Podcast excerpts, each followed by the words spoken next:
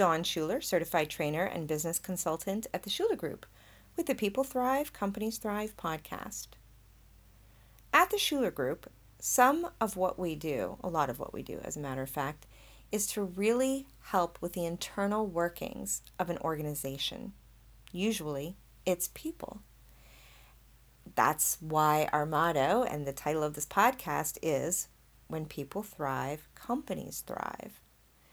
So, a lot of the work that we do is to help people either individually or as teams or as leaders perform better, relate better, communicate better.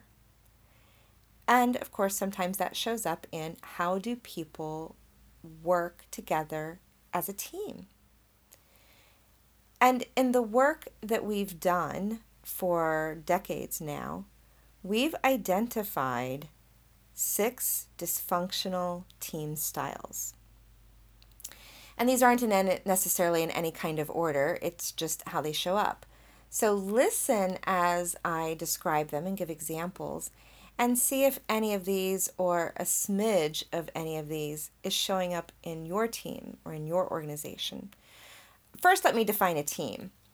It can be what you would call something like uh, the division or a department or your the group of people that you oversee or that you work with. So a team doesn't have to be that traditional sports team or even a sales team. It could simply be a group of people who normally work together toward common goals and, um, and outcomes. So, here are the six types of dysfunctional teams. The first one is a team that has no purpose. They're just doing what they do, and they may not even know why they're doing it. And so they just do their their individual work. They might come together and have staff meetings, department meetings, but there's no real cohesive sense of a deeper purpose. What that results in, the problem that that results in, is lack of engagement and and lack of real ownership and empowerment in the individuals and their roles and what they do, and then, of course, bringing that together to the team as a whole. Second dysfunctional team style is everyone working as an island, which means it's like little silos that pop up in a farmland. You've got this silo and that silo, and they're not really connected. Everybody just does their own thing, and supposedly they're all in the same division or department or even location, but yet there's no working together. That's not really a team. The third dysfunctional team style is chaos. And I'm sure you can imagine that means that just stuff isn't getting done, goals aren't being met, the results are horrific. And usually, this is a result of having the wrong people in the wrong seats. So, you've probably heard having the right people in the right seats usually means you have the wrong people in the wrong seats could also be a problem with leadership. And so that is probably the um, the one that needs to be addressed first before maybe any of the other styles that could crop up because more than one can can show up in a team, division, department, staff, etc. The fourth dysfunctional team style is the I, as in the letter I. And this is where you have a person, could be the leader, it could just be a very motivated person on the team who really does it all. And there are several layers of problems. Usually, that I person, I'm just going to do it all myself, usually is because there's control or trust issues. You know, nobody else can do it as fast as I can. Nobody else can do it as well as I can. I might as well do it all myself and maybe some of that is is founded and is is legitimate And that's not a way to lead. And that's not a way to be a team player, honestly. Empower others to step up and take charge. So, another layer could be other people not feeling empowered or feeling like it really matters what they'll do because it's just going to get redone anyway. Um, there, you know, it's not going to be good enough anyway, so why even bother? The fifth dysfunctional team style is the bullying leader, the big bully, the one who just scares people into action.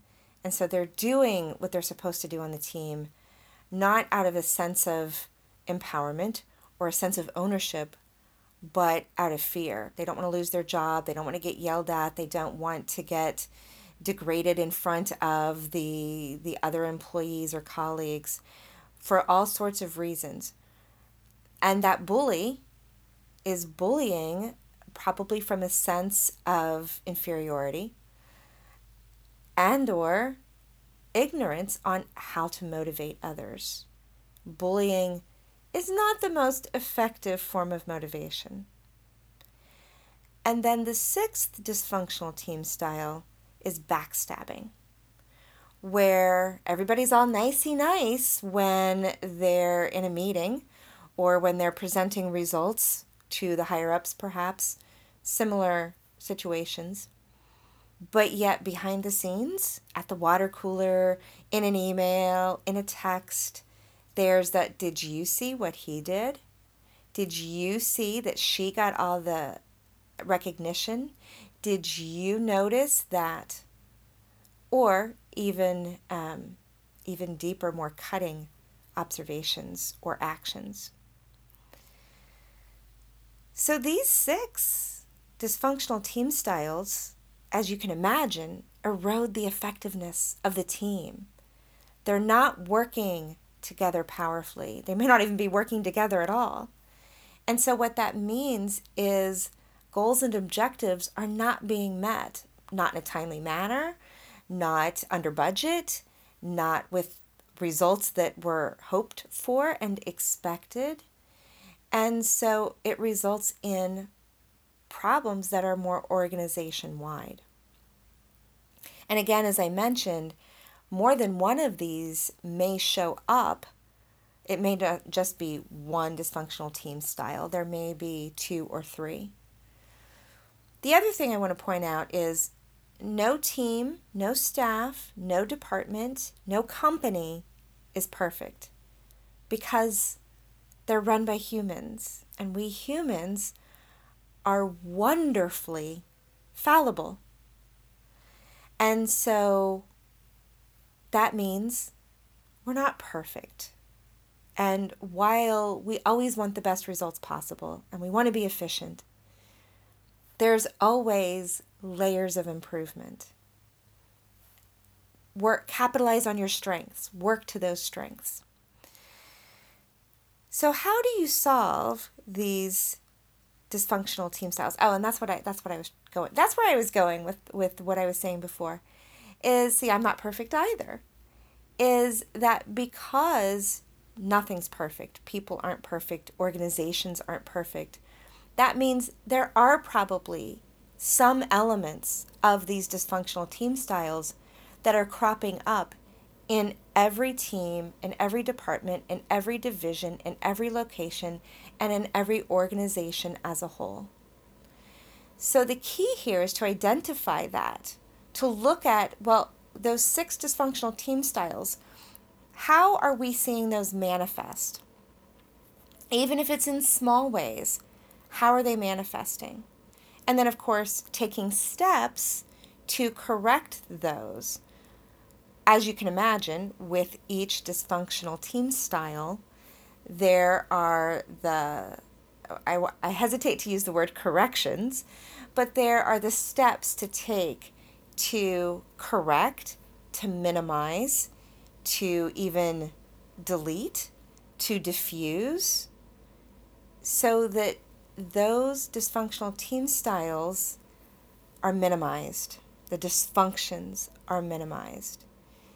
And so the steps taken, of course, um, while there's general steps to take, the how it plays out is very extremely variable because it depends on what the purpose of that team is, who's on the team, who's leading the team, is is there even leadership? And so all of those factors are in play. I invite you to really take an objective look at what's going on in your organization and see if any of these dysfunctions are cropping up or have cropped up. And then what can you do to minimize them? What can you do to bring in the opposite? Because, of course, for each dysfunctional team style, there is a corresponding functional team style. If this is something that you'd like to explore more, we would love to have a consultation with you about what you're seeing in your organization, whether it be with your employees, your teams, your staffs, and how we might be able to help. So please reach out to us at www.theshulergroupllc.com and sign up for a free consultation with us. Until next time, may you thrive.